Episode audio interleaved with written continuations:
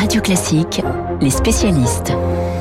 Les spécialistes sur Radio Classique, François Geffrier pour l'économie et Bruno Kras pour le cinéma, puisque nous sommes mercredi. Je commence avec l'économie et François Geffrier. François, on découvre ce matin des propos assez détonnants hein, du patron du groupe automobile Stellantis au sujet euh, de la voiture électrique. Carlos Tavares évoque une brutalité et un risque social. Oui, c'est assez peu commun d'entendre euh, ce type d'alerte dans la bouche d'un grand dirigeant d'entreprise. Carlos Tavares est interrogé par quatre médias européens, dont les échos. Et quand on lui demande s'il n'y aurait pas un risque à exclure un jour les classes moyennes incapables d'acheter des voitures neuves euh, proches des 30 000 euros, il le dit tout de suite, oui, ce risque existe. Si nous ne réduisons pas nos coûts, les technologies électriques sont 50% plus chères euh, que le thermique. Alors le patron du groupe qui possède euh, Peugeot, Citroën, Fiat, Jeep ou encore Opel pointe l'objectif de la Commission européenne 2035, la fin de la vente de véhicules thermiques. Nous respectons évidemment les lois, dit-il. Mais ce qui est clair est que l'électrification est la technologie choisie par les politiques pas par l'industrie. Pour Carlos Tavares, il y avait des méthodes moins chères, plus rapides pour réduire les émissions. Euh, une voiture électrique, elle, doit rouler 70 000 km pour compenser la mauvaise empreinte carbone de, fabrication de la batterie et commencer à ce moment-là seulement à creuser l'écart avec un, véhicule hybride léger qui, lui, au passage, coûte moitié moins. Et puis encore faut-il que l'électricité euh, avec laquelle on recharge la voiture et sa batterie vienne d'une source propre et non pas de centrale à charbon ou à gaz. Euh, Carlos Tavares pointe aussi le côté beaucoup trop rapide de la transition pour l'industrie. Alors pas pour lui-même, mais pour tous ses sous-traitants. En résumé, il pose la question, faut-il des véhicules 100% électriques que les classes moyennes ne pourront pas se payer, tout en demandant aux États de continuer à creuser le déficit budgétaire pour les subventionner? Débat de société que je rêverais d'avoir, dit-il, mais pour l'instant, je ne le vois pas. Cette interview, elle arrive dans un contexte hein, où les ventes de voitures en Europe, contrairement à ce qu'on voit en Asie euh, ou aux États-Unis, ne redémarrent pas. De 13 millions de voitures vendues à 2019, on reste en dessous des 10 millions aujourd'hui en 2021. Au-delà de la crise des semi-conducteurs, eh les analystes estiment que l'horizon en Europe, avec l'arrêt des ventes de voitures thermiques, plus cher pour l'électrique. C'est cela qui pèse déjà sur les ventes à 13 ans, 13 ans de l'échéance de 2035. Ouais, les interrogations de Carlos Tavares qui sont effectivement assez intéressantes. Ce qui est vrai, François, pour la voiture, l'est aussi plus largement pour la transition écologique. Mais bien sûr, production d'énergie, par exemple, Thierry Breton nous disait il y a quelques jours, ce sera 50 milliards d'euros pour moderniser les centrales actuelles d'électricité, 500 milliards pour construire les nouvelles centrales nucléaires à horizon 2050 en Europe.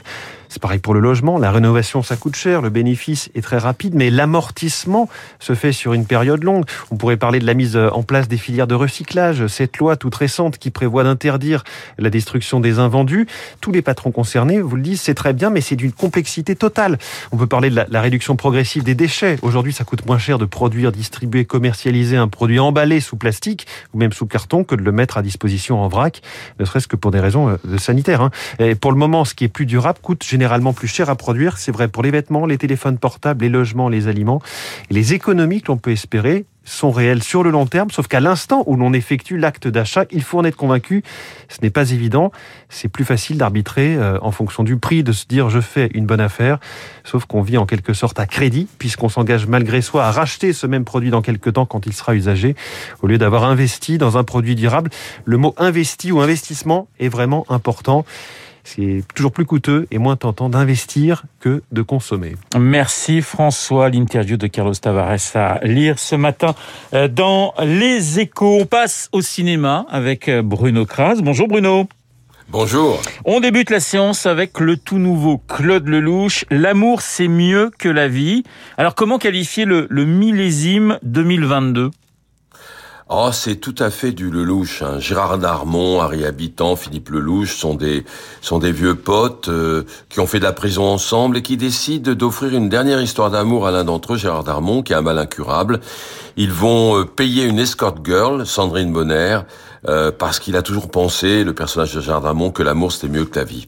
Alors euh, c'est du Lelouch pur parce qu'il y a même un effet généalogique puisque des films comme L'aventure, c'est l'aventure ou La bonne année ont 50 ans et certains des personnages sont les descendants, les petits-fils ou petites-filles de, de, des personnages d'autrefois. Donc évidemment c'est c'est du Lelouch tout cru avec avec un couple qui domine comme des poissons dans l'eau parce que ce sont vrais des j'ai envie de dire des acteurs lelouchiens. Euh, Gérard Darmon et Sandrine Bonner et leur histoire d'amour qui dominent totalement le film avec euh, énormément de présence et de sensibilité. Alors Bruno, Claude Lelouch a 84 ans et il a encore des projets. C'est son 50e film hein, qui sort aujourd'hui.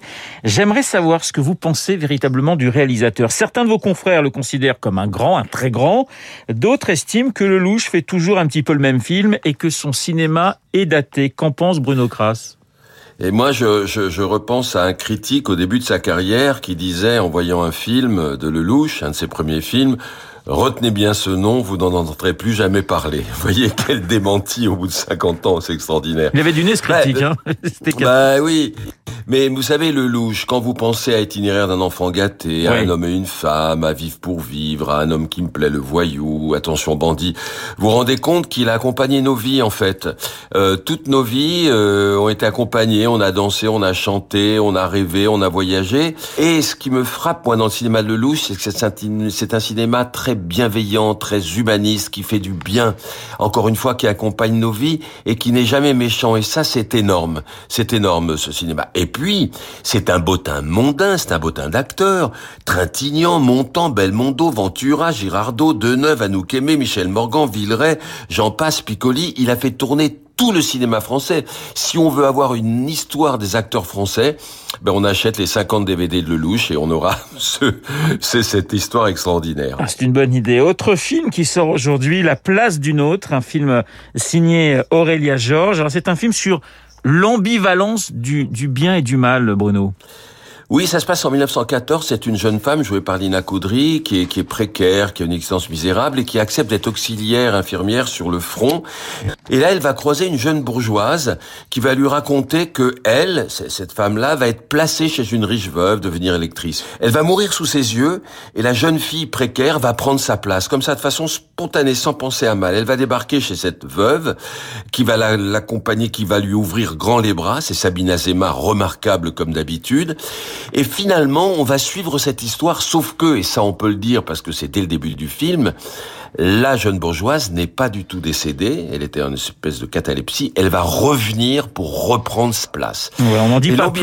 Du bien non, on n'en dit pas plus, mais l'ambivalence, c'est que nous, spectateurs, on se retrouve dans la position d'être pour l'usurpatrice. Et jusqu'au bout, on va se demander ce qui se passe. Et on va se dire, mais c'est curieux, la légalité fait que c'est la légitime qui devrait avoir cette place-là, la place d'une autre. Et jusqu'au bout, jusqu'à la dernière image, on ne saura pas ce qui va se passer. Et je peux vous dire que quand on sort du cinéma, on a envie de parler de ça, mais tu es pour qui, toi? Tu es pour celle qui a pris la place ou pour la gentille jeune fille, etc. Voilà, c'est très très bien fait. C'est comme un suspense. Il y a très peu de moyens, mais c'est très évocateur. La place d'une autre, et c'est avec Maud Weiler, Lina Coudry et la sublime Sabine Azema. C'est un très bon film. Alors, Bruno, il nous reste... Dont, Radio Classique est fier d'être partenaire, d'ailleurs, je le dis au passage. C'est vrai. Bruno, il nous reste 20 secondes, et vous avez un vrai coup de cœur pour Les Leçons persanes, euh, qui est un film qui se passe pendant la Seconde Guerre mondiale. 20 secondes, Bruno jeune homme joué par Noël Pérez Besquillard qui est arrêté, qui va dans un camp de concentration et qui va apprendre en mentant le persan au directeur du camp qui va apprendre l'iranien. Il va inventer une langue totalement nouvelle pour pouvoir survivre et l'autre va croire qu'il apprend vraiment le persan alors qu'il apprend des mots qui n'ont rien à voir avec ça. Je peux juste vous dire que à la fin, le stratagème de ce jeune homme va aboutir à un dénouement bouleversant qui m'a mis les larmes aux yeux. Vous verrez, c'est magnifique, c'est un film très classique mais très bien fait et vous pleurerez tous à la fin parce que c'est très très beau. Merci Bruno, Bruno Kras comme tous les mercredis dans les spécialistes. On évoquait avec les leçons persanes la Seconde Guerre mondiale. On y reste avec le journal imprévisible et Marc Bourreau. Il y a 50 ans, pour jour, on apprenait par la presse française que Klaus Barbie se cachait en Bolivie. Barbie dans le journal imprévisible.